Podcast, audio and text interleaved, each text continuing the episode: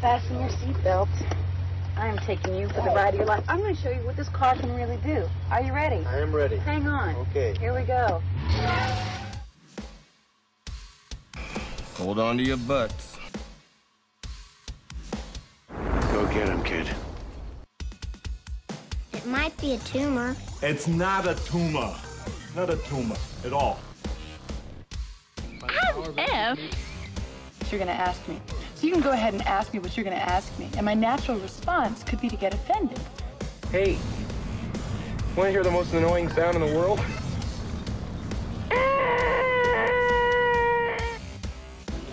Yeah, well, you know, that's just like your opinion, man. All right, all right, all right. You're listening to the 30-something Movie Podcast. One movie each week, 30 years in the making.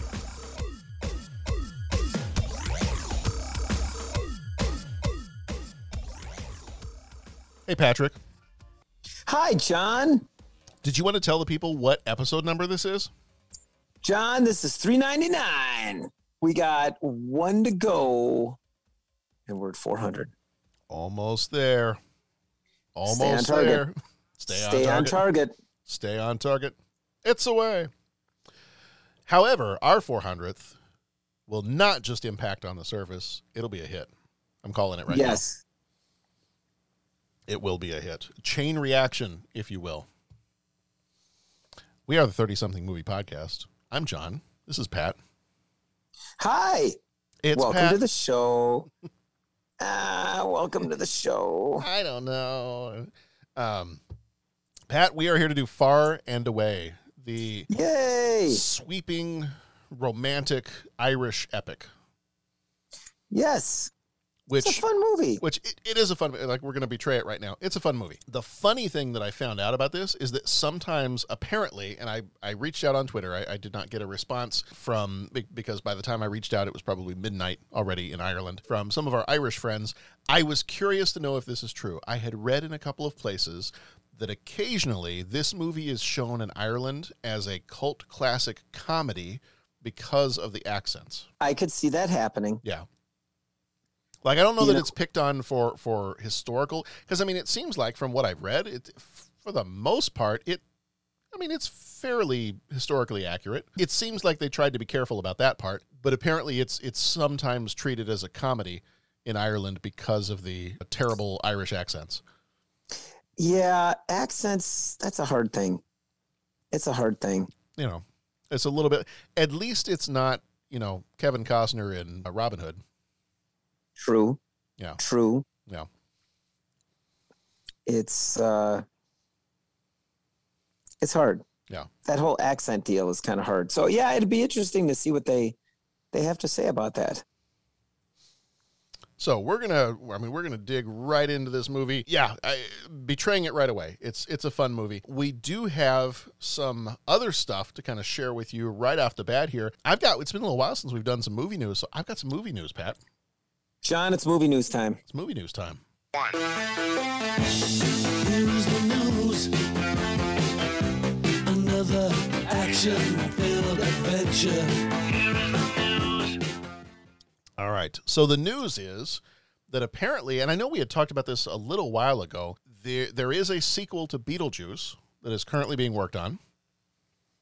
Or it's in pre-production or something along those lines. And apparently it had kind of maybe fallen by the wayside a little bit, but apparently Michael Keaton and Winona Ryder are both on board to be in the movie. And I guess it's picking up some steam now because Brad Pitt has come on as one of the producers for it. Oh, so interesting. Apparently they're kind of inching a little bit closer to this actually being a reality. That's exciting. Yeah. That's exciting. We could do more. I wonder if... Now, I'm trying to think. Danny Elfman, he does the music. Timothy Burton. Yep. He was the director. Did he write it too, or was he just the director? I think he wrote it. Okay. But so far, they don't have him coming back for the movie, at least not yet. Okay. So I'd be curious to see. I mean, I would be a little interested. No, actually, he did not write it. The story was written by Michael McDowell and Larry Wilson. Okay. And Larry Wilson did screenwriting work for Beetlejuice and the 91 Addams Family. Mm-hmm. Yeah. So, but no, Tim Burton did not write it. Okay. So yeah, I'd be curious to see what happens with that. Yeah. Especially if they don't bring back Tim Burton, I'll be curious to see kind of stylistically what it will look like. Right. Because I would say that is such a creative, unique vision that Tim Burton provides that I think you'd be hard-pressed to do that without him. It's so Tim Burton. That'd be like doing Pee-wee's Big Adventure and not having Tim Burton do it. Right. Right. That would be difficult. Yeah. So... new Beetlejuice movie. Exciting times. That's all I got. I mean, that was the only movie news thing I had at the moment. So well, that's what I got for now. Good times, man. Good times. Yeah. All right. So I think we can probably just hop right on into the movie here. You know, I was thinking a second ago, we were talking about Irish accents or people trying to do accents.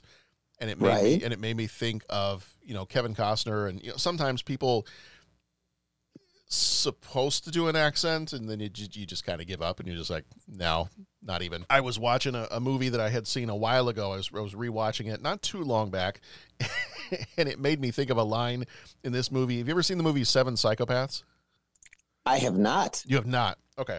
So there's this funny scene where they're like out in the desert and Christopher Walken kind of goes, he's walking up to these guys, and the one of them, you know, pulls a gun out, and he's like, "All right, put your hands up."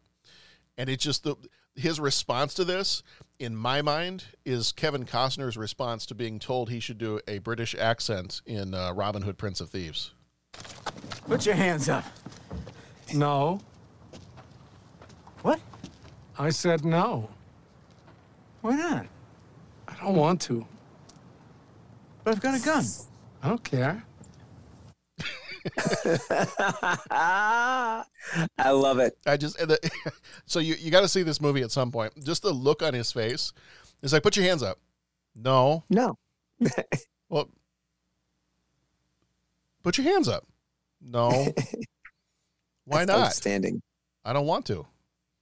I've got a gun. I don't care. It's outstanding. So that's what I think of sometimes when I think of like people that have been told you need to do an accent for this movie. And then they don't even really make that much of an attempt. Right. But yeah. All right. Well, the movie we're going to be talking about, actually before we do that, because this is our first movie of this month. So we got to jump in the DeLorean. We got to go back in time a little bit. Back in time. Got to get back in time. Okay. So we are going back to 92. We're going to March of 92. Oh my goodness. We got some news here. March 29th. You're going to appreciate this because you and I did the episode on it. March 29th of 1992, the 12th Golden Raspberry Awards. Oh, my gosh. Winner goes to Hudson Hawk. They don't say huzzah and Hudson Hawk. I don't even know what that was supposed to mean. But it was alliterative. Yeah. You had the H's. There it is. Yeah, fun movie. Births for this one. Okay, so this is going to make us feel old. Okay, good. March 17th of 1992, John Boyega, the English actor who played Finn in The Force Awakens. Okay. Is born in London. All right. So I see London, I see France. March 23rd, Kyrie Irving, the American basketball player who was number one in the 2011 NBA draft, was born in Australia on March 23rd, 1992. Okay. Deaths for this. We had quite a few deaths in March of 92. Uh-oh. Sad month. Uh-oh. We had on March 4th, Arthur Babbitt, the animator who did Mr. Magoo and Goofy, died at age 84. Oh. Also on March 4th, Christian K. Nelson, the inventor of the Eskimo pie dessert, died at age 98. Oh, geez. Good for him. March 14th, Ralph James, the actor who played Orson in Mork and Mindy, died at age 67. Ah. March 17th, Grace Stafford Lance, the cartoon voice of Woody Woodpecker, died at age 87. And then March 29th, Paul Henreid, the Austrian actor who played Laszlo in Casablanca, died at age 84. Okay. All right. Getting a farewell to some people there. A farewell to quite a few people, about 5 people. So yeah, kind of a little bit of a depressing month. Yeah, no kidding. No. Top sports, March 23rd, the Florida Marlins begin selling tickets. They're a brand new expansion team. Okay. March 26th, Mike Tyson is sentenced to 10 years in prison on a rape charge.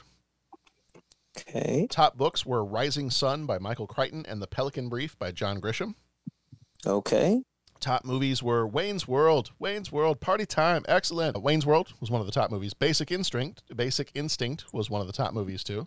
And White Men Can't Jump was one of the other top movies. Oh, okay, cool. So some good movies. We should have that movie coming up. I think the other two we've done, right? Mm-hmm. We have not done Wayne's World. Wayne's World is going to be a little bit later. We've done Basic Instinct. Let me consult the book of armaments. It's not armaments. Consult the spreadsheet of film. Chapter 3, verses 21 to 22. And it's Wayne's World, and what's the other one? White Men Can't Jump. White Men Can't Jump. Yeah, those are two great films. And the Lord spake from on high and said, we shall do Wayne's World and White Men Can't Jump at the end of August. Okay. Amen. Little back to school action there. So may I excite you further? Go right ahead. Okay. I hold on. I gotta cue up the correct sound here for when I tell you what else is gonna happen in August. Okay. Okay. So jumping ahead to August. Actually, if anybody wants to hear like what's going to happen this summer, I've talked I think on other episodes about what's coming up in the next few months. When we get to June. Let's see. Actually, when we get to July, I'll skip over some stuff here. When we get to July, we're going to be doing Batman Returns, Reservoir Dogs. Oh, the Mighty Ducks. Then we get to August, and we've got good month. August is a good month. We've got Sneakers. Oh, We've got Glengarry Glen Ross. Oh, okay. We got Captain Ron. Captain Ron. We got Wayne's World. White Men Can't Jump. There it is. And Pat, it's so pretty. Do you know what we're doing for our Patreon episode in August? John, what are we doing for our Patreon episode in August? Pat, we're doing Pat's favorite motorcycle movies. Oh, wow. That's exciting. Dreamweaver. I believe you can get me through the night. That is how Pat reacts to motorcycles and Monica Bellucci. That is outstanding. Pretty much the same reaction. It is the same reaction. Can't wait. Yeah. Motorcycle movies, John. That's outstanding. That'll be fun. Pat will basically be just a small puddle on the floor by the time we get done with that episode. I know. Have you figured out the format for said episode yet? I have not yet. That's in August, so I got some time. I mean, okay. I don't have much time because you're going to start bugging me about it, but yeah, I probably am. Because you're probably going to need 4 months to get ready. Yeah, I know. Because there's probably 800 to 900 motorcycle movies that we could talk about. I would imagine so. This one's going to take some prep. So, but anyway, that's what we got coming up. So, and exciting. Then to finish off our This Month in 92, top songs were "To Be With You" by Mr. Big and "Save the Best for Last" by Vanessa Williams. Wow. All right, Patrick, are you ready? I am ready. After I ask this question, the Mr. Big song. It's that "All I Wanna Do Is Be With You." Deep inside, I hope you feel it. Mm-hmm. Is that the one? Yeah. All right. Yeah. That was painful. That wasn't as good as the Dreamweaver thing. That's all right. I mean, I guess I have recorded this one, but I won't use it. Yeah.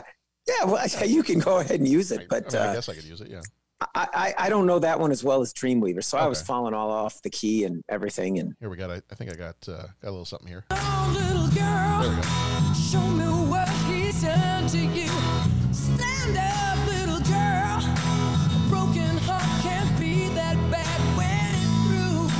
It's through. Fake betwixt the both of you. So come on, baby, come on over. Let me be the one to show you. I'm the one who wants to stay with you. Deep inside. inside. I hope you'll feel it too. Waited on a line of weeds and blues, just to be the next to be with you. It's like it, and if you watch the music video, it's like an 80s hair band, but they're like super mellow and super chill. That's what I want to say. And I had forgotten, like, I now I know how that lyric goes, but yeah, were they an 80s hair band or were they? Yeah. So I don't know, John. I don't know. I don't remember Mr. Big quite as much. Yeah. Well, yeah. Exciting times. So, okay. So the only thing I know that we're talking about now, we're talking about 80s metal and motorcycles. What are we talking? What is the movie we're talking about? We've actually come here to talk about Far and Away, believe it or not. Far and Away, Ireland. I love it. Tom Cruise. Once I brought up the motorcycles, I knew I had completely lost you there for a minute. Well, I love Tom Cruise, man. I got a crush on Tom Cruise. Let me tell you that. And unfortunately, there are no motorcycles in this movie. Yeah, but you got Tom Cruise, and he loves motorcycles, yeah. And I mean, he's going to feature. He basically has a horse that's like a motorcycle at the end of this movie. He is. I have no wish to fight you. I love Tom Cruise. Yeah. God bless it. I like watching that guy in the movies. Are we going to try to do terrible? I can't try to do a terrible accent. I just do terrible accents. Heck, my own accent sounds horrible to me. We could attempt it. I just don't want, either Podrick, our good friend over there in Ireland, either he's going to think it's so ridiculously funny or be so offended by it that I know he listens to us when he drives. I don't want him like driving up in the middle of a roundabout just because we started doing terrible Irish accents. Yeah, I don't want to anger Ireland. No, number one. Okay. Yeah, accents, man. I don't know. Yeah. I don't know. I can't do accents. Go back to The Hunt for Red October. I got to find the timestamp, but there's at some point you and Bo both do the Sean Connery accent, and then I do it, and it just gets quiet. I think you both are. I don't. The way it comes across when you listen to it is you both are like, Thanks, Pat. We're going to go ahead and mute your microphone now for the next hour. I mean, it's like literally cue the crickets.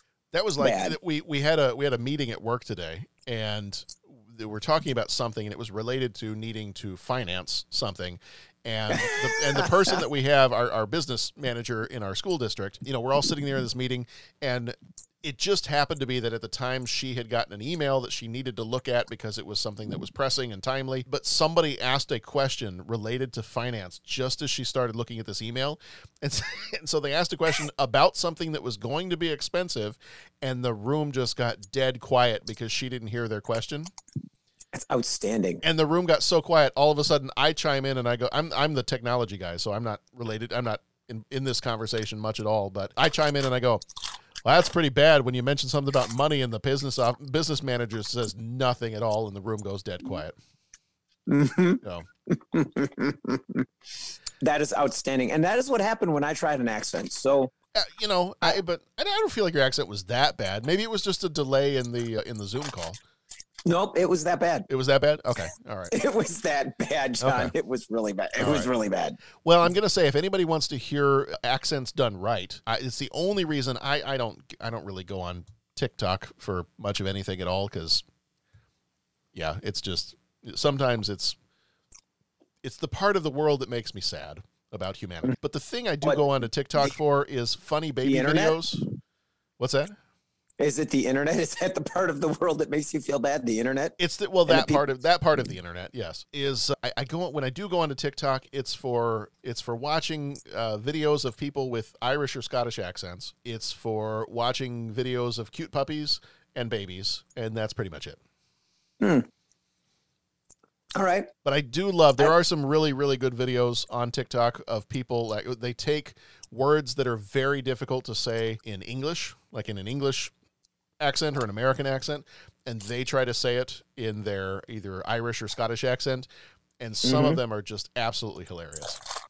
Yeah. So when I need a moment of levity in my day, I will head on over there and check those out. But while I will sometimes on occasion attempt a very, very bad Irish or Scottish accent or something like that, I'm probably not going to do that tonight because it makes me think of when I moved over to England for a few years. When I first moved over there, we had moved from Texas to England. Mm-hmm. And so I was constantly having my accent made fun of by the British kids. Oh. Yeah. Okay. So. John, did you bring a gun with you, John, when you came from Texas? Did you ride here on a horse? No. I did not. Yeah. Do you have a friend named Andy? Does he like to eat candy? No. Actually, I don't. All right, that's all right. You guys talk funny too. That was what the Brits came up with when they were making fun of you, was Andy and candy. Yes. Do you have a friend named Andy, and does he eat candy? And then they laughed. Well, guess. Uh-huh. I'm just gonna leave it there. Pat, I'm just gonna leave it there. Pat, I don't want to anger anybody, but I think we won the Revolutionary War based on sense of humor alone. There it is, man. There it is. Before anybody gets upset, I absolutely love the British sense of humor as well. But it wasn't funny, so no. It breaks my heart if you're getting made fun of. I don't like that. I don't, you know. Oh, I gave as good as I got. It was fine. Oh, well then it's all good. Oh yeah, no, I could. Once it was a little rough for the first few weeks, and then kind of once I had my feet underneath me, I was like, all right, okay, right. Now I did a little bit of the knuckle cracking. I'm like, all right, now let the American unleash on you all. Yeah, then you flexed on him. Oh, I was totally fine at that point. Good, good. No problems, no issues at all. Well, and what helped was. The almost immediately after I moved there, they were like, actually, we're doing a play in which we have to have American accents. So we're so glad you're here. Yeah. See, now you all want something. Now, can you do a Chicago accent? I'm like, I never even been to Chicago, so no. Yeah. You want your character from Dallas? Like, well, no, Bugsy Malone is not from Dallas. Like, well, all right. That's like the Three Amigos. Tequila is like beer. Yeah, Chicago is like Texas. Yeah, it's like Texas. It's, same country, right? You guys all talk the same. Yeah. No, my friend Andy, who likes candy, is from Chicago. Oh, well, there you go. Yeah, there you go. You all made fun of him, and now he's not here. But our movie this time is Far and Away. It came out on the 22nd of May, 1992, rated PG-13, with a runtime of 2 hours and 20 minutes. Directed by Ron Howard, an amazing, amazing director. He's done so many great things. It just, I don't even have to look him up when I need to find other movies. I'm like Cocoon, Apollo 13, Solo, Willow. I mean, just start rattling off stuff, and just so many great movies. Yes. Producers for this one were Brian Grazer and Ron Howard. Grazer also did Apollo 13 and Splash. Howard did A Beautiful Mind and Rush. Writers for this one, Ron Howard and Bob Dolman. Howard did Grand Theft Auto and Parenthood. Dolman did Willow and SCTV. Cinematography was done by Mikael Salomon, who did Backdraft and The Abyss. Editor for this one was Daniel P. Hanley and Mike Hill. Hanley did Rush and Frost Nixon, and actually Hill also did Rush and Frost Nixon. Music was done by John Williams, who did Star Wars and Jurassic Park, and pretty much the rest of our childhood. Okay. Budget was $60 million. Box office was $137.8 million. Flick Metrics gives this one a 57%, and CinemaScore gives it an A. That was one thing I was a little surprised of when you go to, because Flick Metrics combines, it does an average between Rotten Tomatoes, IMDb, and Letterboxd. But if you go over to Rotten Tomatoes and you search up this movie, Far and Away, you are going to see, I was a little surprised at the scores that they had for this one on Rotten Tomatoes. Yeah. So for this one, for Far and Away, they give it, here it is, it's a 50% on Rotten Tomatoes. And that's the critics' score. The audience score is a 62%. And that seems even kind of low for an audience score on Rotten Tomatoes. So I was a little surprised. Yeah. But yeah. So we'll talk a little bit more about that as we go along, but a little surprised by that. But CinemaScore gave it an A. So people who actually went to the theater and saw it at the time that it came out clearly came out enjoying it. Yes. Starring Tom Cruise, who played Joseph Donnelly. He was in Top Gun and Mission Impossible. Nicole Kidman played Shannon Christie. She was in Moulin Rouge and Batman Forever, where she played Chase, Dr. Chase Meridian, and what a grand pursuit she must be. Mm-hmm. Thomas Gibson played Stephen Chase. Stephen Chase. Mm-hmm. Anyway. See? Yeah. It's all... It's the circle of life, Pat. Mm-hmm. It's the wheel of fortune. All part of the plan. There you go. He was in Dharma and Greg and Criminal Minds. Robert Prosky, who died in 2008, played Daniel Christie. He was in Mrs. Doubtfire and Broadcast News. Barbara Babcock played Nora Christie. She was in Dr. Quinn, Medicine Woman, and Hill Street Blues. Cyril Cusack, who died in 1993, played Dante Duff. He was in The Day of the Jackal and 1984. Colm Meaney played Kelly. He was in Star Trek Deep Space Nine, Star Trek The Next Generation, and Con Air. Michelle Johnson played Grace. She was in Death Becomes Her and Waxwork. Clint Howard played Flynn. He was in Austin Powers and Apollo 13. And Brendan Gleeson played the social club policeman. He was in Cold Mountain and In Bruges. Joseph and his landlord's daughter, Shannon, travel from Ireland to America in hopes of claiming free land in Oklahoma. The pair get sidetracked in Boston, where Joseph takes up boxing to support himself. When he loses a pivotal fight, the two are left penniless. Now faced with poverty, the two must find new ways to scrape by. As their affection for each other grows, Joseph questions whether he is truly what Shannon needs in her life.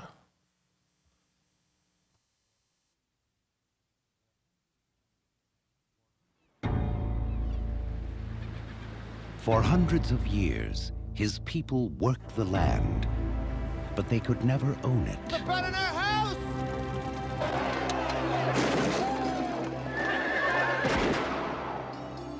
Work my own land someday.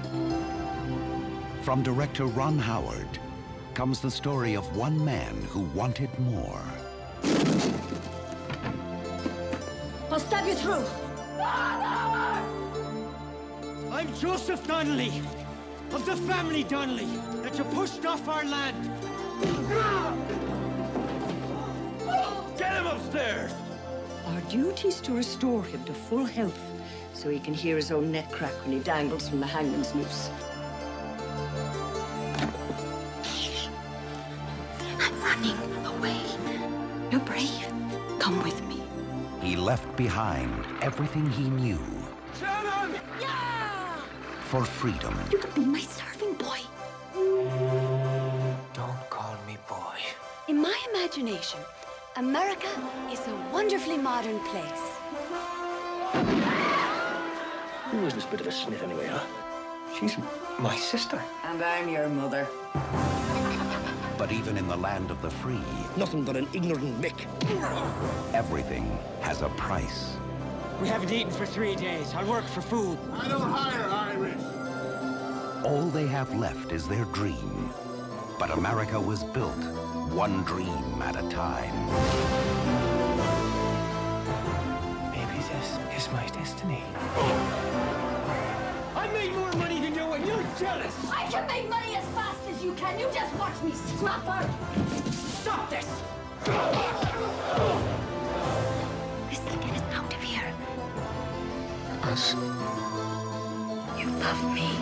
Never seen anything like you in all my living life. Stay away from her, do you hear me? Someone could get shot. Joseph! You're not in Ireland anymore! No.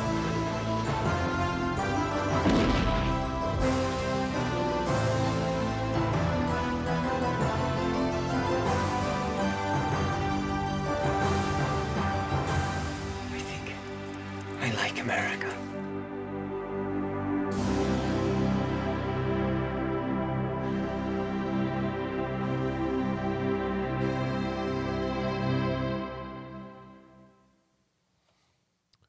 All right, so one word or short phrase. Pat, how does this movie make you feel?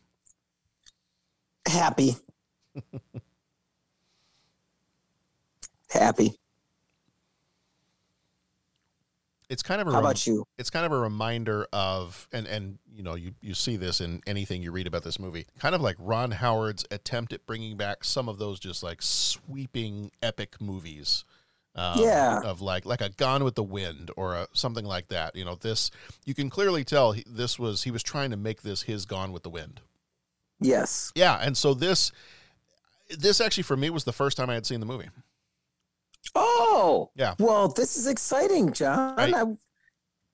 I had not seen it all the way through. I knew the premise of the movie, and I had seen several scenes of the movie, but I had not watched the movie from start to finish. Okay.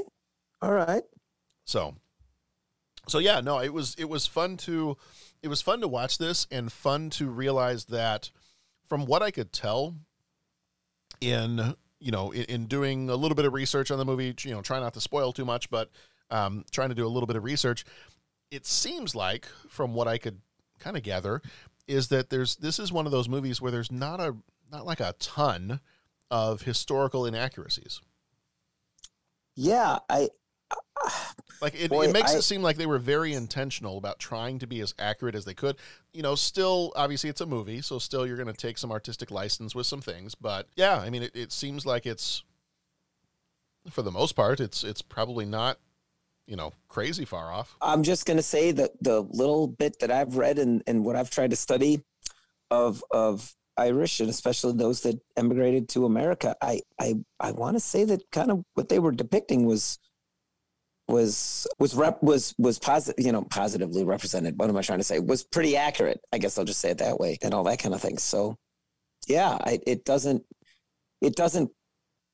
clang because it's like, oh my gosh, that's not how it was, kind of a thing. At least in my limited understanding. Again, I, as always, whenever I make sweeping statements like that, I would love for someone to say, oh, well, actually, check out this book or this firsthand account or this whatever. But, I think they did a pretty good job of showing kind of what the deal was. Mm-hmm.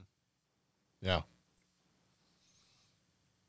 Yeah. It's kind of, I know that Ron Howard was, part of his reason for making this was to, even explore his own ancestry. I believe that at some point, and this is obviously towards the end of the movie, but I believe I read somewhere that he had at least 3 relatives that would have been involved in one of these like land races. Oh, wow. Okay. When you had the Oklahoma land rush, that he had some relatives that would have been involved in that. So that was kind of fun to find out. Cool. So it kind of seems like, it kind of seems like you have somebody like Ron Howard who has the family background, has had Irish immigrant ancestors that came over to America, so his way of creating a sweeping epic historical movie, but also exploring his own family background and some of that. And so, yeah, I think it's, just from the get-go, it's an enjoyable movie. I've read some of the different reviews after having watched it, and some of those reviews are fairly harsh or kind of negative towards the movie, and they kind of, some of them will say things like, well, it's kind of, it's bland. There should have been more action. There should have been more tension. There should have been more of this. There should have been. I'm like, yeah, okay. Maybe that would have made some parts more interesting, but it's not a bad movie. No, I enjoyed it. That was fine. Yeah. And now the only criticism that I think you could definitely lay on the movie is the accents, the Irish accents of our 2 main actors, which we've already kind of talked about a little bit, but, and I wonder, my wife and I talked about this as we were watching it the other night and said, if it was today, they probably would just have gotten actual Irish actors, to play these parts. But when you're looking at it for 1992, that's still back when you're not going to hire an Irish actor that nobody in America knows. You're going to hire Tom Cruise. Right. And you're going to hire, even though Nicole Kidman hadn't done as much up to this point, what was it? Days of Thunder was probably her other big role before this. You're going to have Tom Cruise and Nicole Kidman. That's who you're going to have. Yes. Yes. You're not going to have an Irish actor carry this unless it's an Irish actor that everybody in America would instantly recognize. Right. So that's just kind of the reality of it. Exactly. Agreed. Today, though, I think that would be different. I think if you made this movie today, I think you would. I think at least there'd be an attempt made to hire Irish. Because I think the film industry in Ireland is so much bigger now than it absolutely was back then. Right. Okay. You have so many TV shows and so many movies that are getting filmed in Ireland because of tax breaks and things like that. I absolutely think you'd have a cast that is either completely or predominantly Irish. Mm-hmm. Oh yeah. No. So, well, the story starts off, we start off in Ireland, and we start off right away with that. We get a little bit of a text scroll at the beginning to tell you that tensions are high between landlords and the people that live on the land. And pretty much immediately we have some residents there in the town that are, you know, the landlord has come to town and they are ready to give him a piece of their mind. And in the midst of all that, the one guy gets injured, and it's the father of Joseph Donnelly. And so when they bring their dad back home, we see, you know, they're trying to work the land. The brothers are fighting with each other, and they bring their dad back, and he is pretty much moments away from death. So we're already kind of getting the hardships of living during this time and in Ireland. So we're getting a sampling of that right here. And it's just like, it's like one thing after another. It's the dad dies, but oops, no, he came back. He wanted to tell his son one more thing, which that was kind of funny. And funny then that, you know, happens at the end of the movie too, to bring the whole thing full circle. It's like, oh, you were dead. I know, but I had something else to tell you. But I mean, like the constant, they're already struggling. They're already not able to make the rent on their land, which is probably higher than they would ever be able to pay at this point. The dad dies. They're going to bury the dad. The guy's Stephen Chase shows up and, you know, puts the notice on top of the dad's coffin that they haven't paid their rent in so long, and then rides over and burns their house down. Right. I'm like, right. And I'm like, all right, well, on occasion I have a bad day, but it's not quite like that. Yeah, that's pretty harsh, man. I mean, they were definitely yucking their yum. Mm-hmm.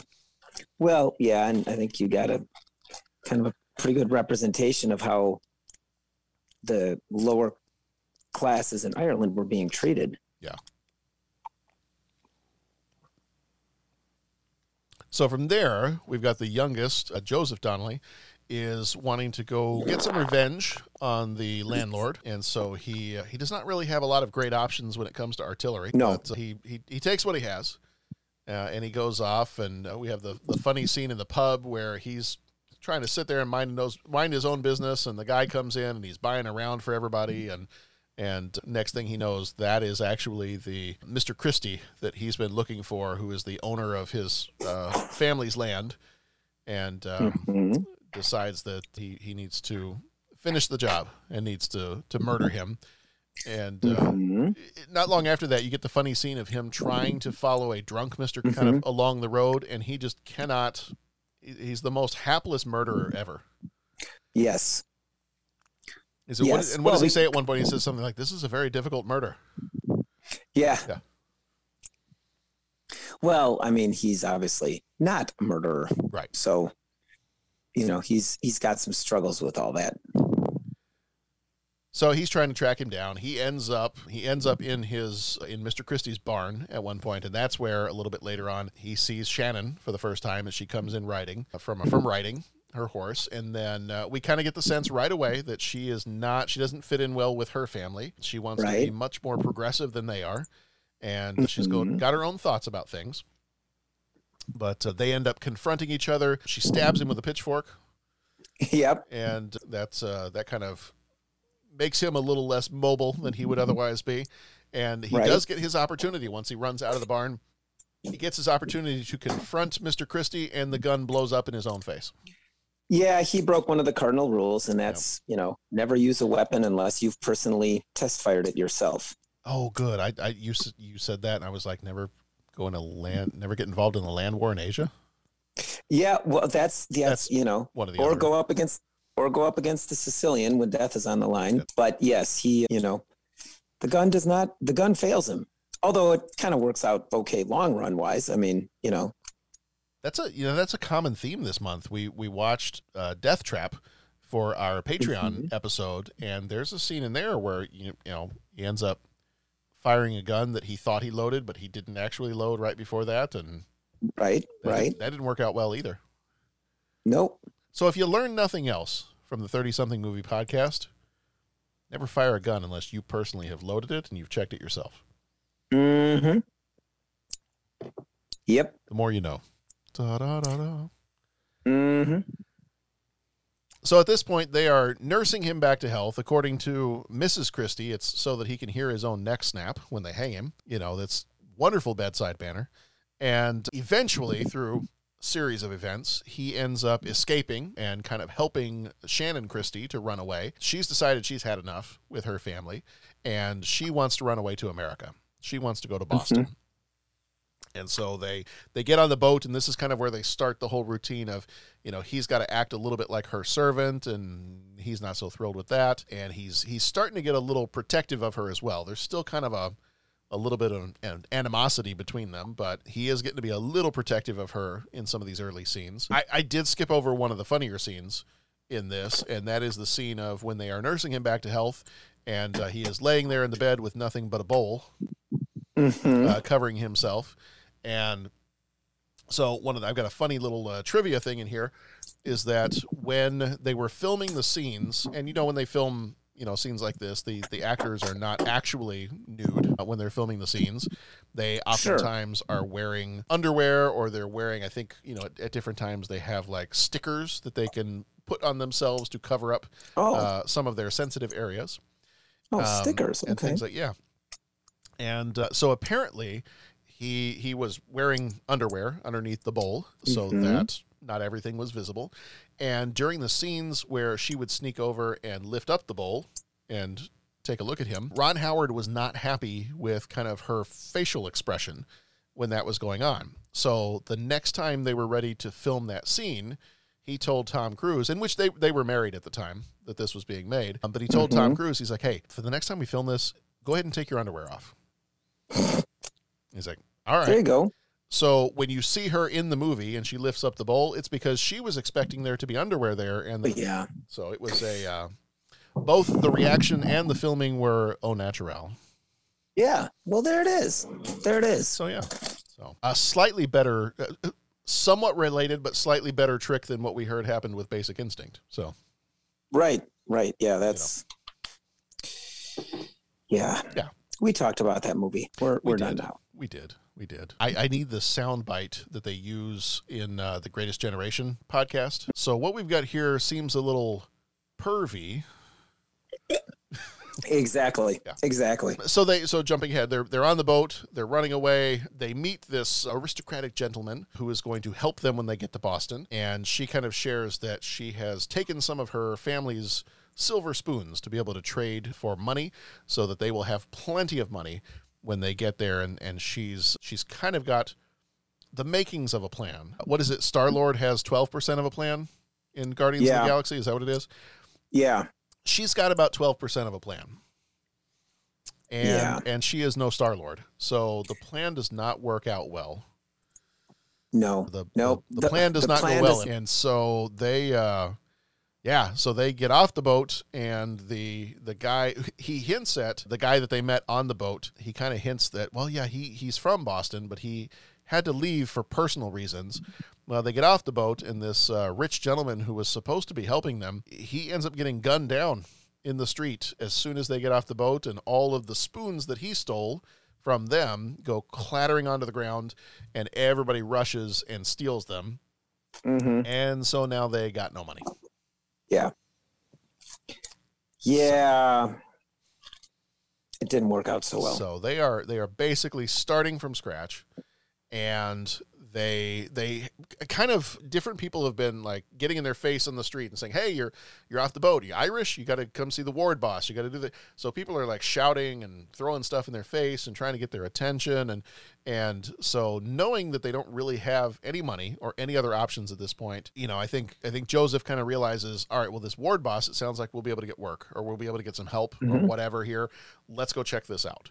Let's go find out mm-hmm. what's going on here. So they do, and they end up meeting with Colm Meaney, his character, who is the ward boss. And mm-hmm. that is, what was the ward boss's name? His name was Kelly. Kelly Michael. Was his name, yep. Michael Kelly? There's Michael Kelly. Yeah. And so they don't ingratiate themselves to him right at the very beginning because did Shannon scream and that distracted him while he was in the middle of his fight and he got half of his tooth knocked out? Yeah, or something like that. Yeah, because the one guy got slugged and the blood flew up in her face. And yes. Yeah. So he was not super thrilled with that, but I think he also realized very quickly that Joseph was also capable of fighting, so he knew that he could use him somewhat to maybe make some money and advance his own causes. Sure. So they get put up in a house of ill repute, and that's where they're going to stay. And they do, they do lie a little bit so that, they can get by and be taken care of. Joseph does say that Shannon is his sister because he feels like if they felt like they weren't related and that she was an aristocrat and he was, a regular average person, that she probably wouldn't be treated very well based on who she is. Mm-hmm. Yeah. Well, yeah, because you figure all the people there, at least have whatever generation or whatever they are, probably were experiencing a lot of the same stuff that you see depicted in the beginning of the movie. Yeah. So probably not a lot of understanding there. Right. So kind of as the movie progresses on, we get to see a little bit more of their experience and their life, and you get little hints of things, when they're working in the factory, and just some of the ways that the bosses are treating the employees. You getting a little bit of a hint at some of the beginnings of the time when labor laws were being put together and being formed. And so you're getting little snapshots of pieces of American history from this time period. And I'm thinking this is correct, but I believe that around this time, so the latter half of the 19th century, I believe I read that the Irish were 40% of the immigrants coming into the country. Yeah, I feel like it's something like that. Yeah, I would think it would be pretty high. Yeah. It was like 40% or half of the immigrants coming into the country in the latter half of the 19th century were Irish. And so you just have a lot of it, especially in cities like Boston and places like that. You have an influx of people coming in. A lot of times it was because of kind of what we saw in the beginning of the movie, that things were getting worse and conditions were not improving for the folks back in Ireland. You did have an influx, a pretty big influx of Irish from the middle part of the 19th century. I think it was like 1845 to the mid-1850s was during the potato famine. Mm-hmm. And so that's when you also had a pretty big influx. So I think part of the other immigration piece is, because we're looking at this in, 1893, I think is when this is taking place. So you're looking at, I think a lot of family members were coming over to join their family that may have come over in the 1840s, 1850s, and 1860s, to join up with them to kind of reunite. But things were not getting any better in Ireland, and so you had a lot of folks were leaving and trying to, start a brand new life in America. Right. And, I know that, they've looked at it in a modern context. And I know that there was the famine, what do they call it? The blight, on the potato crop and all that. But I know that there was some pretty bad stuff happening from the British towards them too. I mean, to the point that I was reading one book that was describing kind of what was happening was, could in a modern context be considered like genocide. I mean, it was some pretty bad stuff going on, and the Irish were in a pretty bad way. And you read about some of the boats coming over, they call them coffin ships. And I mean, it was life was not easy. Yeah. So, yeah, I think some of the things that you read, depending on who the source is, I think a lot of what you find now, and I've heard different takes on this, is that in recent years it has been determined by some historians that it was a genocide, that the British knowingly and purposefully did things to cause the potato famine. I've heard other people argue that, well, yes, they did purposefully do things that would make life difficult, but they didn't purposefully do things to kill the Irish people, and I don't know. Mm-hmm. Some of the evidence you see is like, it makes me it's a little hard to believe that you would do some of these things and not expect people to die. So I think it may take a little bit more time until it's, either confirmed or whatever that, yes, this was a deliberate genocide of the Irish people, or it was just a horrible series of events of, yes, being mistreated by, another country that was ruling over you at the time. And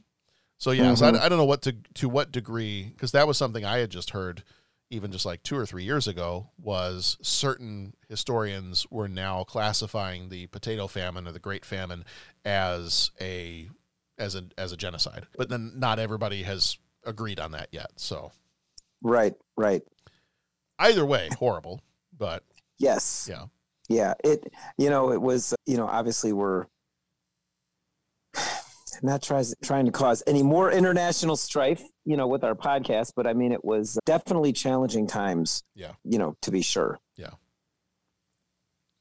So, yeah, I'm not, if anybody listening, because I know we have people listening in England and Ireland and all around the world and all the ships at sea. But, yeah, I'm basing that off of different things that I have read and I have seen. I've seen and heard different reports from all kinds of different people saying that, yes, it is. No, it's not. It's somewhere in between. I'm not enough of a historian of that time period to speak with any kind of authority on any of that. So I would tell people to go do their own research. Mm-hmm. Read some books. Exactly. Read lots of books. So we get to the point here. They're living together in a room in the house of the ladies of the night and pretending to be brother and sister, which is causing some humorous and awkward moments when they are living together in one room and they are not really brother and sister.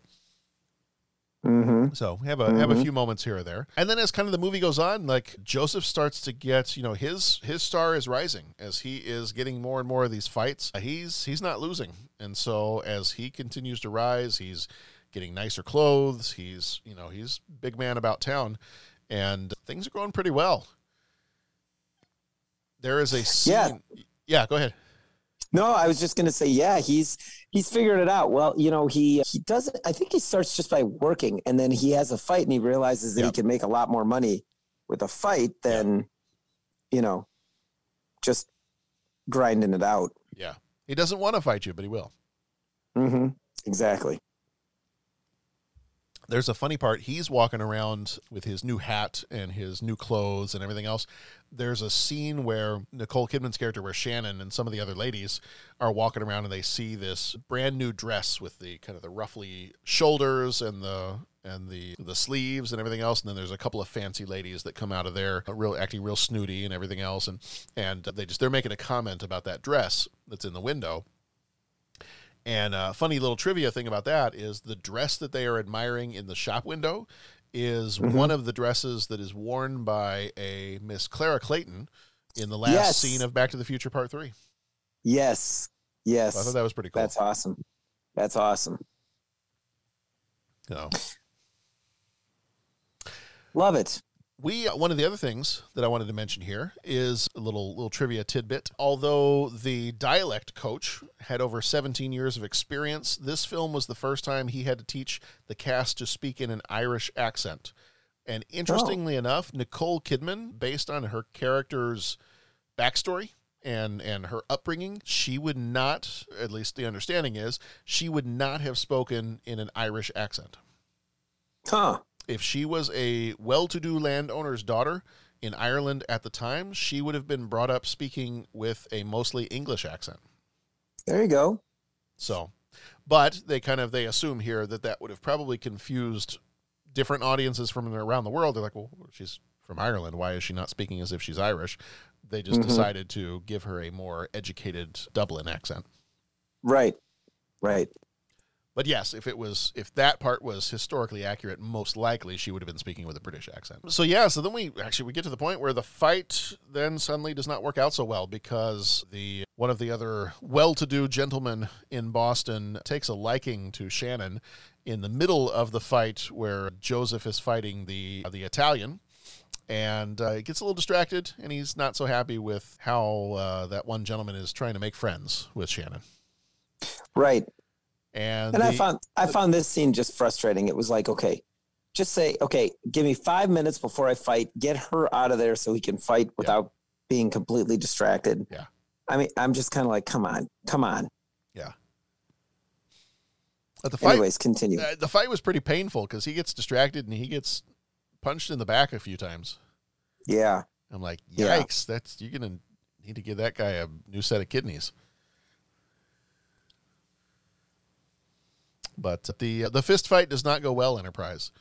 And he ends up losing. And when he loses big time because there was big money on this fight. I mean, that was going to be the money. You know, they even mashed the amount of money that he was going to get. He was going to get 50-50 from the one guy, and then Kelly was going to match that. And so, I mean, we're looking at having hundreds of dollars on this fight, and that was going to be their money that would finally allow them to get away from here, to get out of Boston, and continue on with her dream. I mean, her dream had been to go, that they were giving away free land in Oklahoma, and that was kind of her dream, to go get this land and have her own land away from her family, where she can live out her life and, you know, do things the way she wants to do them, ride her horses the way she wants to ride them, you know, and the whole first part of the movie, it kind of reiterates the whole idea of land. Like, we're doing this for land. You know, Joseph's father said, land is a man's soul. Like, you have to have land. And so that's kind of been the driving force so far in this movie.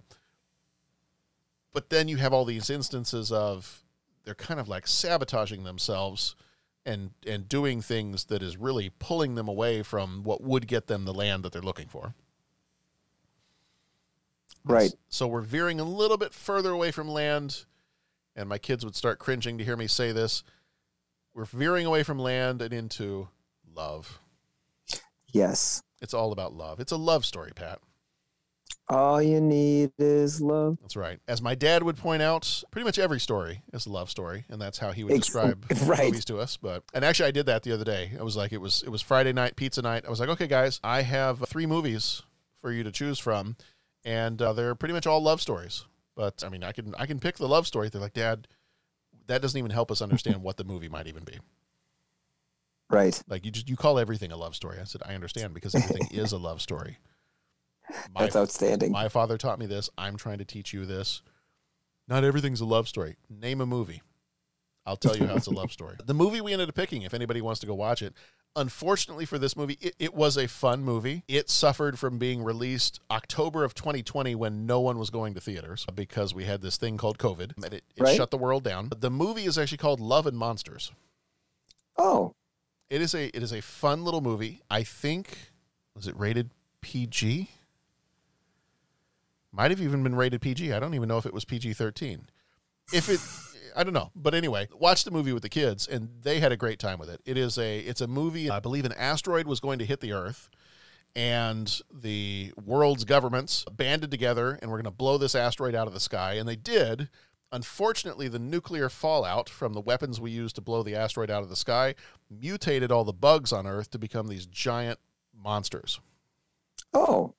And so, well, that's too bad. Giant bug monsters and giant frog monsters and all kinds of other stuff have taken over the Earth, and people are living underground. And the premise of the story is this one kid who's been living underground for the last 7 years decides that he's tired of being scared and hiding all the time. He's going to go try to find the girl that was his girlfriend, his high school girlfriend, when the world fell apart 7 years ago. He knows she lives in a colony about 80 miles away, so he's going to go find her, but he's got to travel on foot to get there.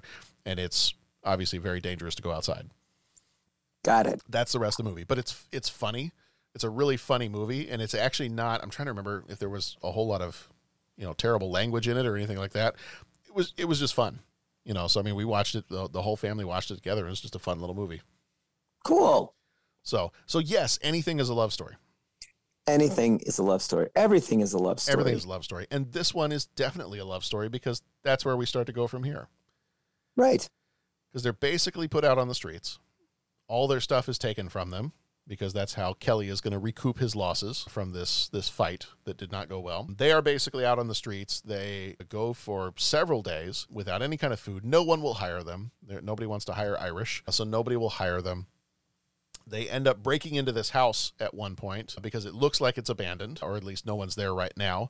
And they need a moment. They're going to get some food. And it's in this scene where they kind of start to express and share verbally their love for each other that they really haven't said out loud up to this point. And just as they're about to kiss, the homeowners come home. Yeah. And that's when things just go from bad to worse, because they are then running away from the house, and Shannon ends up getting shot in the back. Mm-hmm. Not good. Not good. And it's at this point, Joseph had heard earlier on that her family, because he had heard a little bit earlier on that her family was actually in Boston. They had come, and they had come looking for her. It meant that they were there, and he heard where they were staying. So when she's shot in the back and he can't get anyone else to help him, he's begging for help on the streets. He finally decides, look, I have brought her nothing but pain. I'm not what she needs. I need to bring her back to her family, and they can actually care for her because they have money and they have resources and whatever. So he takes her back to them, and he then runs off. And we skip ahead a little bit further. It's several months later. We see that he's been working on the railroad all the live long day, and she and her family are traveling out west on the railroad that actually he built. And we get to the point where they all meet up just at the beginning of this land race that's taking place in Oklahoma. And so it's, I believe that was about 1893. Yes. I believe that was the date. Yes, 1893. And so the idea being that there was this race that was set up, and it was, you get to the starting, of course you're going to get shot if you try to go past the starting line, but, you get to the starting line, and I think there were a few of these. There was I was looking this up earlier. There were 7 total, I believe, starting in 1889 and going from there. And it just kind of this was a regular thing that as they moved further west, and a lot of times as the land was taken from, some of the native tribes that were there. A little glimpse of. You get a little glimpse of it. That is maybe one of the things. I mean, it's already a 2 hour and 20 minute movie. That is one of the things I wish maybe they had. I mean, it's not the purpose of the movie. Yeah, you do get a little glimpse of it. I almost wish more had been done with that. Right. Because if you're trying to show. How the Irish were mistreated, and how their land, the land that they had lived on for generations, was taken by another, more powerful country, and they were being kind of forced off of their land. Right. I kind of wish that had been confronted a little bit more.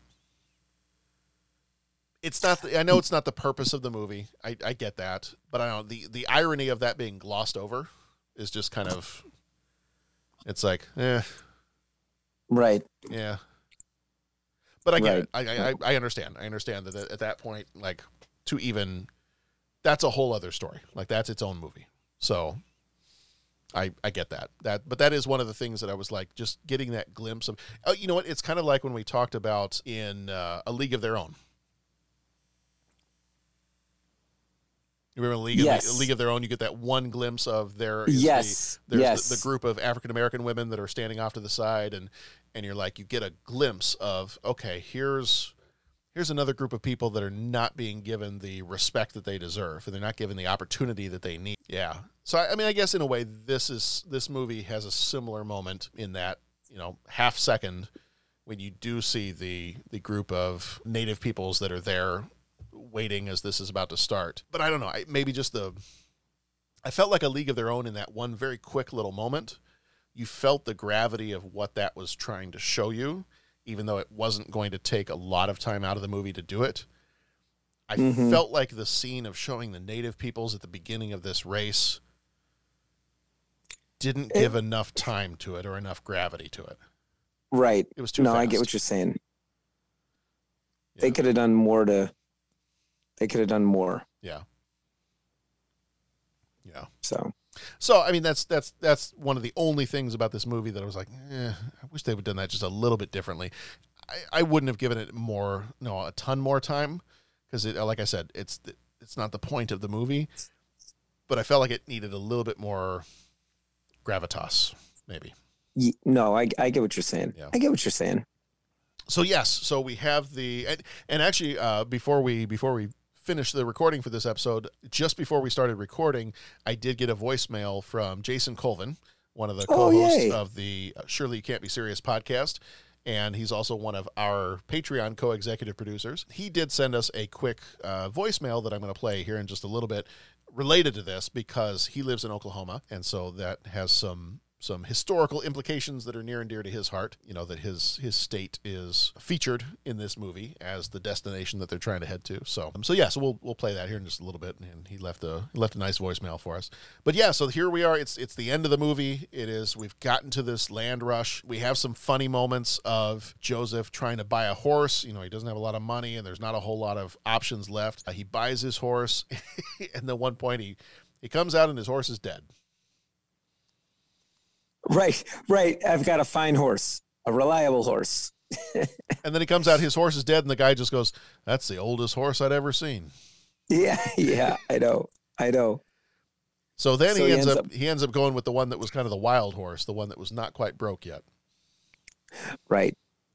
I sold him that horse. So we have some funny moments there where he's trying to get this horse under control. We also see that Shannon and her family are there, and we get the sense, of course, her father cheats, and they come, you know, they go running off to stake their claim before they're supposed to be, you know, lucky for them, they didn't get shot before they're even supposed to be out there. They went out to go stake their claim, but Stephen, who you get the sense now, it's been months later, and Stephen and Shannon are likely to be engaged and married once they've staked their claim for the land.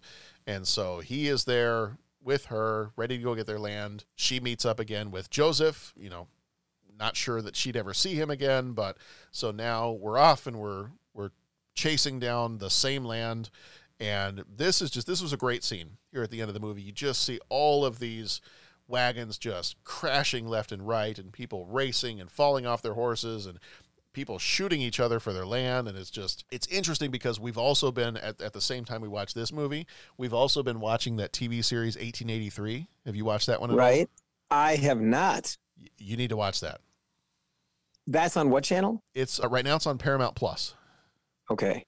So it's the offshoot. I don't know if you've been watching this one or not. It's the offshoot of, or it's like the prequel series of Yellowstone. Interesting. Okay, I know you've talked about it now. Yes. Yeah. Yellowstone is a little bit, and I think I shared this before, Yellowstone is like if you mixed Longmire with The Sopranos. Okay. It's kind of got that vibe to it, but this is the prequel series called 1883, and it is the grandparents or great-grandparents of the main character in Yellowstone. Oh, cool. And the whole premise is that their family, and it's Tim McGraw and Faith Hill are the two main actors in this show. Sam Elliott, too, from Tombstone is in there. And the main premise of this show is they have come from Tennessee, and they are going to make their way. The plan is to make their way to Oregon. So they're in Texas. They start in Texas near Fort Worth, and they're going to make their way up the trail north and then cut across and go over to Oregon, and that's where they're planning to go. And things, let's just say things happen. I'm going to leave it at that. Lots of things happen. All right. Okay. They get into adventures along the way. Adventures along the way. Let's just say it's also a miracle that anybody ever made it out of Texas alive. All right. And that's even just the start of the trail. So I mean, you watch that show, and then we watch this movie, and we even just, my wife and I made the comment to ourselves, we're just like, it is so amazing, and I know that these are fictional tellings, but it has to have been true. So many people just came to this country with no plan. Right. They just sold everything. They're like, I just got to make it to America. And now I got to make it to Oregon, or I got to make it to Oklahoma, or I got to make it to wherever. Well, what's your plan? I don't know. I just got to get there. Mm-hmm. And you just, you see the devastation that, and not through any fault of their own. They just didn't know what to expect. And it's not like you had Google back then, so you can't Google all your answers. And same thing with this land rush at the end of this movie. It's like my wife and I are sitting there going, with that kind of terrain, why would you think you could run a race in a wagon? Right. Like, right. Unhook one of your horses and if you've got more than one person in your group, have somebody stay back with your stuff so nobody steals it. But unhook one of your horses and go. Yeah, I agree with you. And I often thought that too. And then I wondered if is it that you couldn't find that many, people that are trustworthy that could watch your stuff for you? Right. You know what I'm saying? If you were by yourself, if you didn't have your family with you, then I guess. Right. I guess you didn't have too many other people that could defend the wagon and. Sure. Yeah. Sure. But yeah, so I mean that last scene is pretty intense. Like it's that whole land rush is like it's like watching Braveheart and watching the armies just charge towards each other. Right. Except everybody's running in the same direction and you're running for land. Mm-hmm. And this is the big race that in all reality the whole movie is kind of driving towards this. Right. Yeah. So even if I think some of the criticisms of the movie were things like, well, it wasn't really exciting. There wasn't enough tension. So, I mean, I feel like if you thought that way about the rest of the movie, you probably kind of need to shut up once it gets to this point. Yeah. I'm kind of not sure what more intensity you need. Yeah. Yeah. I don't know. Like you said, I mean, they're all kind of racing across. There's wagons going down, horses jumping and rearing up and shots ringing out and people getting shot and the whole thing. Yeah. So yeah, I don't know. Maybe people went and made a popcorn run when that scene was on. Yeah, maybe. And they just missed it for whatever reason. So the older Christies stake their land and we have Stephen and Shannon are racing down there. But I mean, Joseph on his wild horse that is just racing past everybody else is also there. There's a point at which they kind of go downhill into a river and Shannon falls off her horse and Stephen, not exactly the most chivalrous of gentlemen, is like yelling at her to get back up and like, we gotta, I know. Yeah. I was like at that point, okay, we know what's going to happen here. Tom's going to come save her and it's all going to be fine. And so we have, we have that moment where they kind of square off against each other. And then Joseph gets the opportunity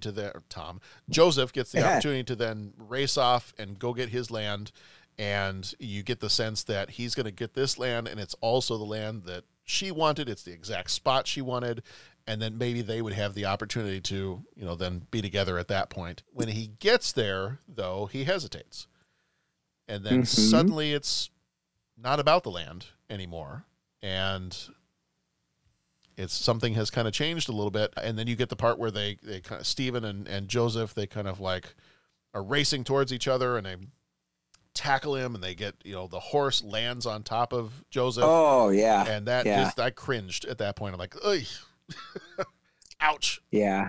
And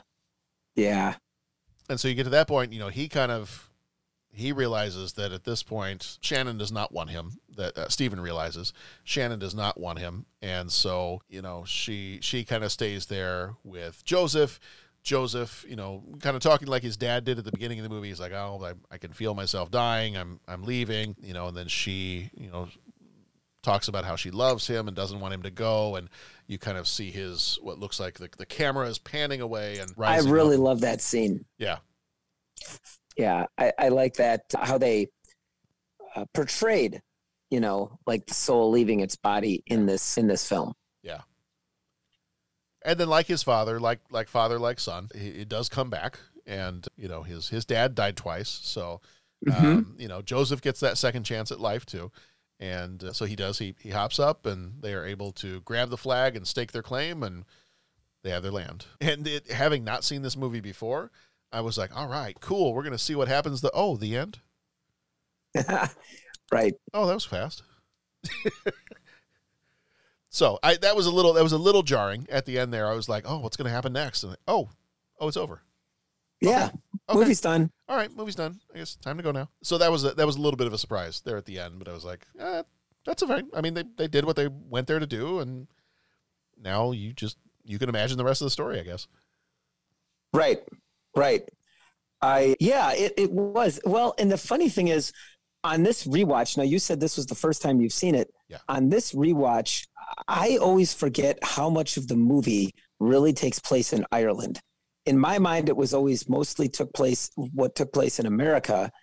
And a whole chunk of the movie really takes place in Ireland, and it's only the Western where they finally get their land is a really small part of the American experience of the movie too. So, and that always throws me off just kind of, as I remember it, I always remember the scenes that happened later. Right. Right. So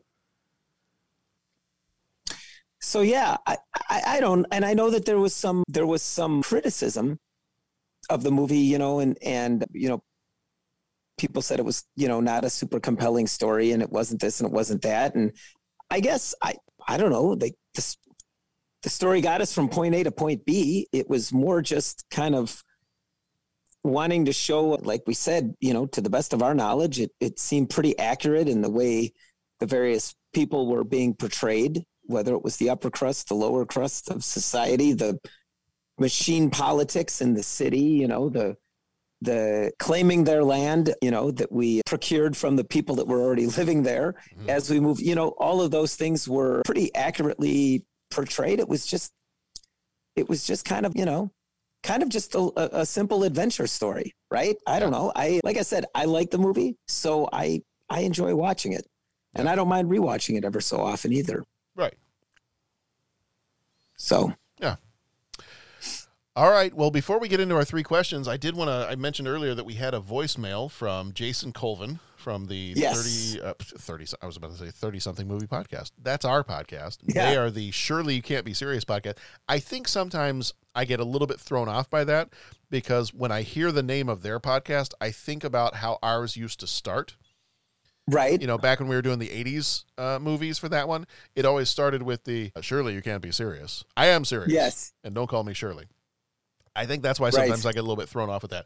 They are not part of our podcast. They have their own podcast. A great podcast. So if you have not listened to it, go check them out. The Surely You Can't Be Serious podcast. And they just did a series on the Batman movies, on Dark Knight versus Batman 89.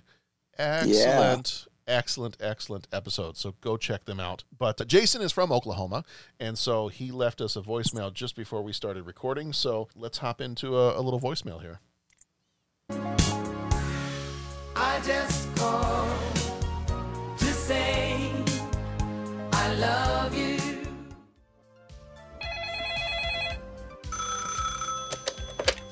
Ed Rooney's office. Ferris Bueller's online too.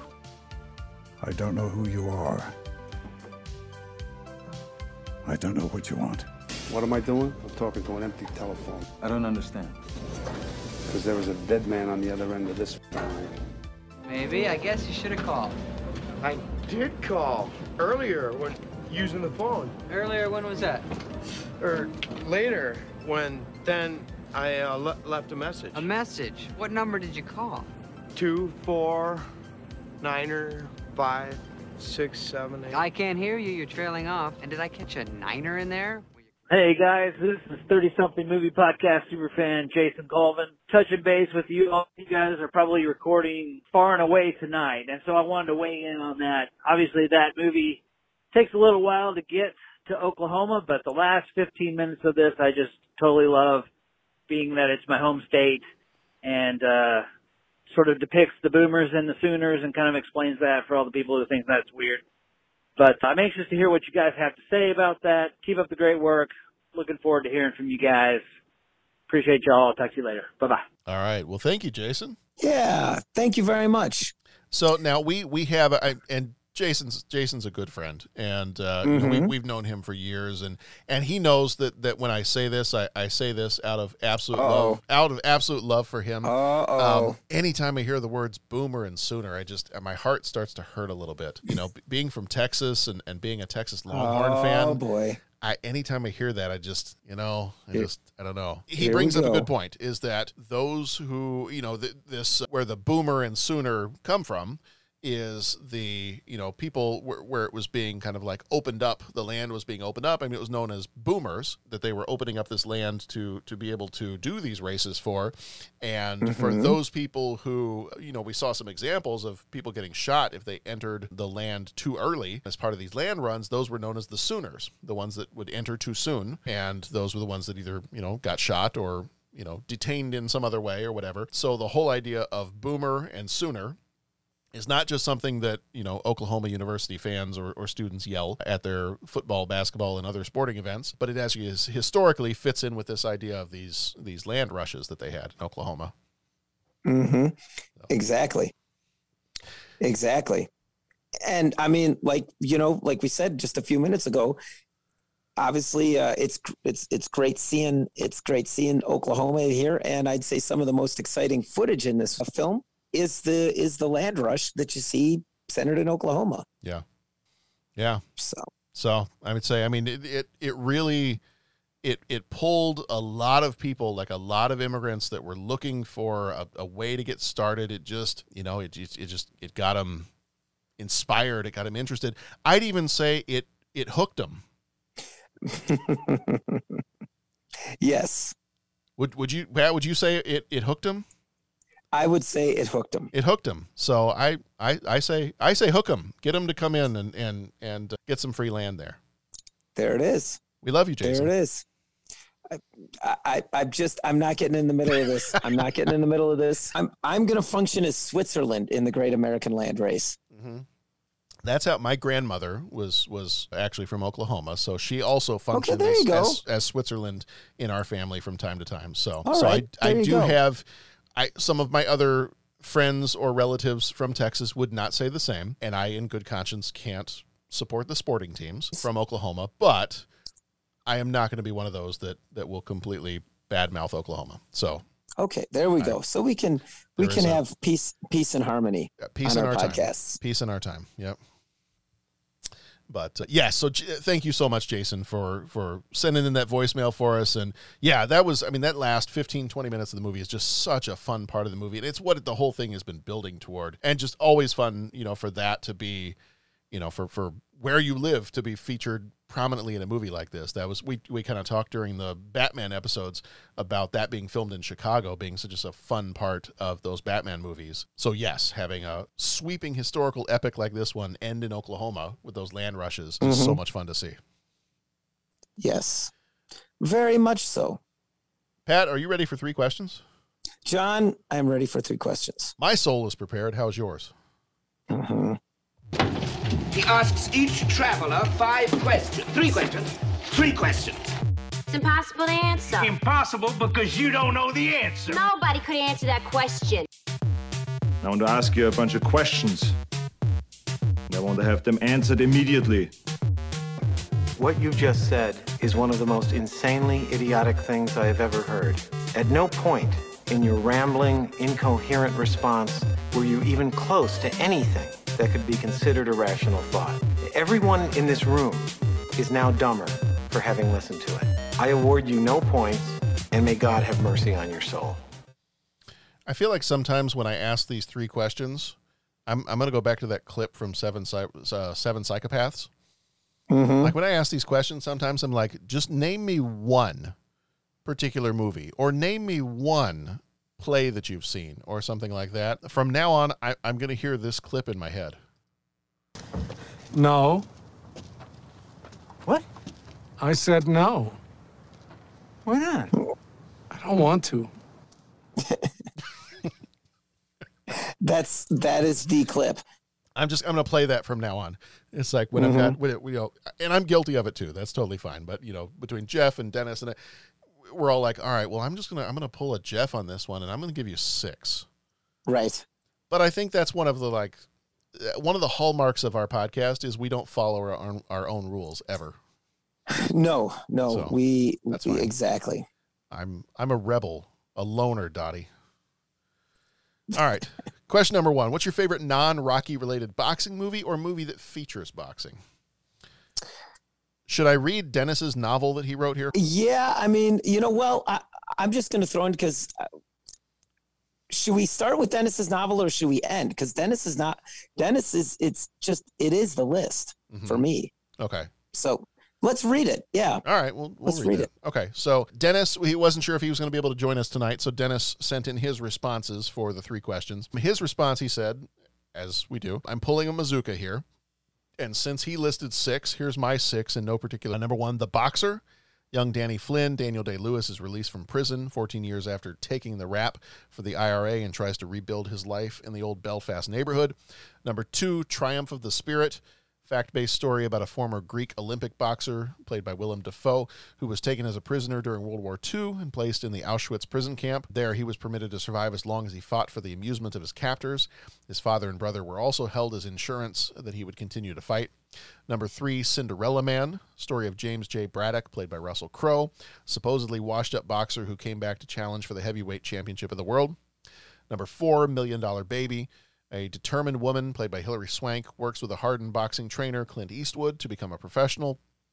Number 5, The Fighter, based on the story of Mickey Ward, played by Mark Wahlberg, a fledgling boxer who tries to escape the shadow of his more famous but troubled older boxing brother, played by Christian Bale, and get his own shot at greatness. And number 6, Raging Bull, the life of boxer Jake LaMotta, played by Robert De Niro, whose violence and temper that led him to the top in the ring destroyed his life outside of it. So kind of as you said, I'm looking at this and I'm like, all right, well, that's all getting added to the watch list. Mm-hmm.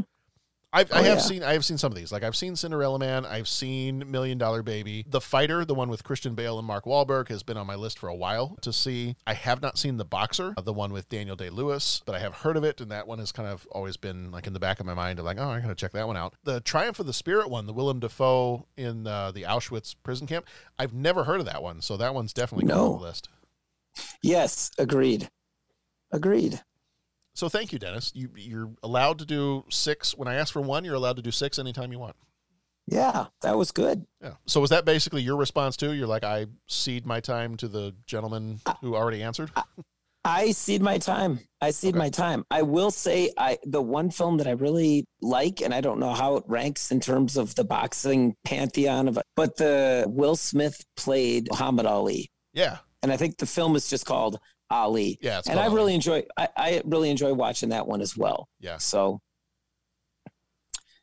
yeah. Yes, indeed. I put a couple of them here.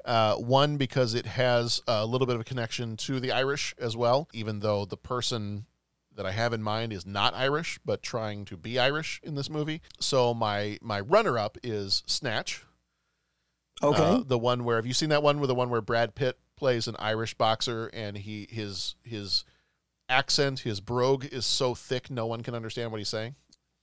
I don't know if I have seen that one. No? Okay.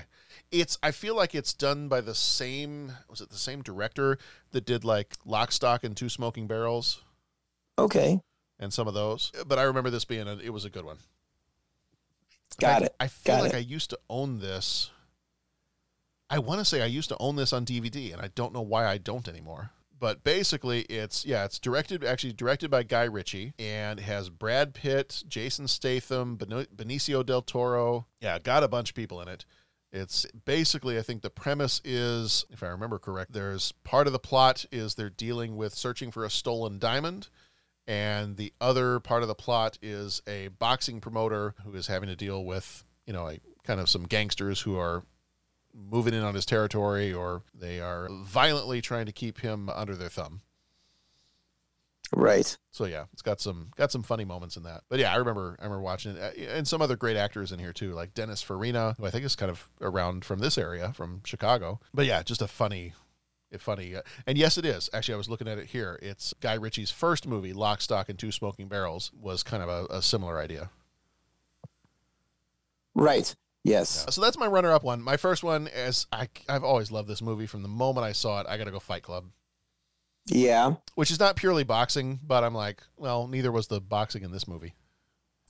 True. So, but I can't say any more about that because that's the first two rules. I can't talk about it. Yeah, that's it, man. Not allowed to.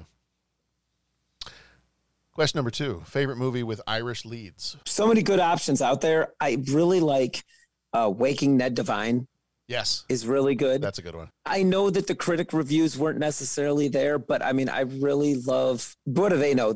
Is it 3 boys and the girl from County Clare, the boys and girl from County Clare. Uh-huh. Yeah. And it's just about the Irish music competition. Colm Meaney's in it. There's a whole bunch of folks in it, and it's just great. Obviously the commitments that we saw, late last year. Yeah. Is another great one. So yeah, those would be some of my movies with Irish leads that I like watching. For this one, let's see, Dennis had sent in, he said the movie Once, which I have seen. That's a good one. And then honorable mentions, he has My Left Foot, which I think we did a couple years ago. Yep. Maybe. Yep. And In the Name of the Father, both with Daniel Day-Lewis in them, and The Commitments. Yeah. Which I think we just did last year. Yes. Yeah. Yeah. Mine that I have probably one of my favorites being Othello. It has Kenneth playing the villain Iago in that one. This one, he's not the lead in the movie, but one of my other favorite movies is the 2002 version of The Count of Monte Cristo. And Richard Harris plays the priest that is one of the other prisoners that the Edmond Dantes learns from. He learns how to read and learns how to fight and everything else in the prison that he's in. Yeah, Richard Harris plays him, and Richard Harris was Irish. One of my other favorites, and I was actually going to show this to the rest of our family. I don't think anybody else in my family has seen this, but I remember watching it a few years ago and really enjoying it. There's a movie called Sing Street. Okay. And it kind of takes place, it kind of mixes a little bit of, you know, the best part of what we love about 80s music and 80s culture. It kind of mixes that with a fun kind of like coming of age story with a bunch of high school kids in Ireland. So I found a quick little on their website, the description of it. It says, Dublin, 1982. Everyone is out of work. Thousands are seeking bluer skies across the Irish Sea. 16-year-old Connor and his schoolmates turn to music to escape troubles at home and impress a mysterious girl. With a score that embraces the new wave sounds of the 80s era, Sing Street celebrates the thrill of first love and the power of music. Well, there you go. So, yeah, it was a fun little movie. I was trying to remember when it came out. I think maybe 2016. Okay. But yeah, it was a fun movie. Good. So I'm gonna throw that one in there as one of mine as well. And then question 3, favorite movie about the immigrant experience. Dennis said Gangs of New York. That was at the top of my thought too. I figured that was probably going to be yours too. And then Dennis also put runner up Moscow on the Hudson with Robin Williams. Okay. Yeah. I went a slightly different route with this one. I did a little bit of a mixture of the immigrant experience with a little bit of sci-fi. Have you ever seen the movie District 9? I was just about to say it. Did you go District 9? I went District 9. Yeah. Yeah. Yeah. That one's very cool. Yeah. I remember watching that movie for the first time and thinking, this is cool. This is different. Like this, I feel like this is different than other movies I've seen, you know, dealing with this topic and dealing with it in a new and interesting way. Yeah. I really like that. I haven't watched that one in a while. I might have to go back and watch that again after I get done with watching all the boxing movies that Dennis listed. Right. Right. Go back and watch District 9 again. Yes. Well, Pat, I think that's it for the 3 questions. I think we successfully made it through this episode without any terrible Irish accents. John, we avoided the Irish accents. So I'm super thrilled about that. I'm glad that we could provide that service and not scare off all of our listeners. Yeah, I think that's important to not scare off the listeners. And, you know, I just, man's got to know his limitations, and I just can't do accents. No. As evidenced by the crickets from the Hunt for Red October episode. Listen to it. We do have a Patreon co-executive producer, Podrick, who is from Ireland. So if anybody wants to hear a real Irish accent, you can go check out the episode that Podrick was on. So that would be a great time to do that. So, but yeah, otherwise, that's going to do it for this episode. We are the 30-something movie podcast. You can find us at 30podcast.com, at 30podcast for all the different social medias. You can leave us a voicemail. There is a little voicemail button on our website if you go there, or if you want to call in, 872-356-6843. If you're old school and you've got letters on your phone, it's 87235. The next episode's coming up. We've got, let's see, for the rest of this month, we have Death Trap is our Patreon episode for the month of March. And super, super excited because this was episode number 399. And, Pat, it was my understanding that there would be no math. But what comes after 399, Pat? 400, John. 400. 400. So I'm a little excited about that. That's 100 more than they had at Thermopylae. That's true. We're 100 greater than they were. I mean, I don't know if I'm going to take that far, but yeah, I don't know. They had swords. They had swords. I have lightsabers. Okay. All right. And I have a sword. Remember we found that wooden, like, samurai sword at school one time? Oh, yes. I still have that. That's exciting. Yeah, so I do actually have a sword. Yes. I mean, I still don't think it compares with the swords that they had, but... No. No. And see, they know how to use them, too. Are you implying I don't know how to use it? I am not implying how to use it. I'm just saying that there were 300 of them that knew how to use it, and... I don't know, man. I'm just saying peace, love, and harmony. That's what I'm saying. You've been Pat-splained. There it is. I don't know how there it is. I really don't know how I feel about that, but that's okay. All right. No, we've got the 400th is coming up, is our next episode. So for 400, we are redoing the first. We're getting the gang together, and we are doing Gremlins, Ghostbusters, and Nightmare on Elm Street. So it should be a great time for that one. If you want to hear the original audio, we did finally clean up. I had a chance to finally do some work and clean up the original audio of our first ever recording from February of 2015, the lost first episode, as it has been known legendarily on the podcast. It is there. It is on Patreon. So if you are supporting us at any level on Patreon, even just like $1 a month, gets you access to all three of those recordings for Gremlins, Ghostbusters, Nightmare on Elm Street. It also gets you access to the, like, we're almost up to, we do them once a month, so we're almost up to a year and a half worth of additional episodes that are on Patreon at this point. There's almost 18 episodes up there, so plenty of other stuff. I would say that that's well worth at least $1 a month if you want to go check that out and join us on there. There are other perks there as well. If you want to join at a little bit of a higher level, there's other perks, other ways you can interact with us, so go check that out too. But if you want to check out our original recording of those are only on Patreon. But we're redoing the first next week for 400, and then we finish off the month with The Last of the Mohicans, Scent of a Woman, The Bodyguard, and then as we get on into April, we've got High Noon is our Patreon, Patriot Games, Under Siege, A Few Good Men, Universal Soldier, and then as we get into May, we've got our musicals, animation and musicals for that month. We've got Singing in the Rain is our Patreon episode of the 1952, and then we've got Cool World, Newsies, Aladdin, and Noises Off. So we have some great, great stuff coming up soon, and we are hoping that you are joining us each and every week for those. Pat, thank you for joining me each and every week.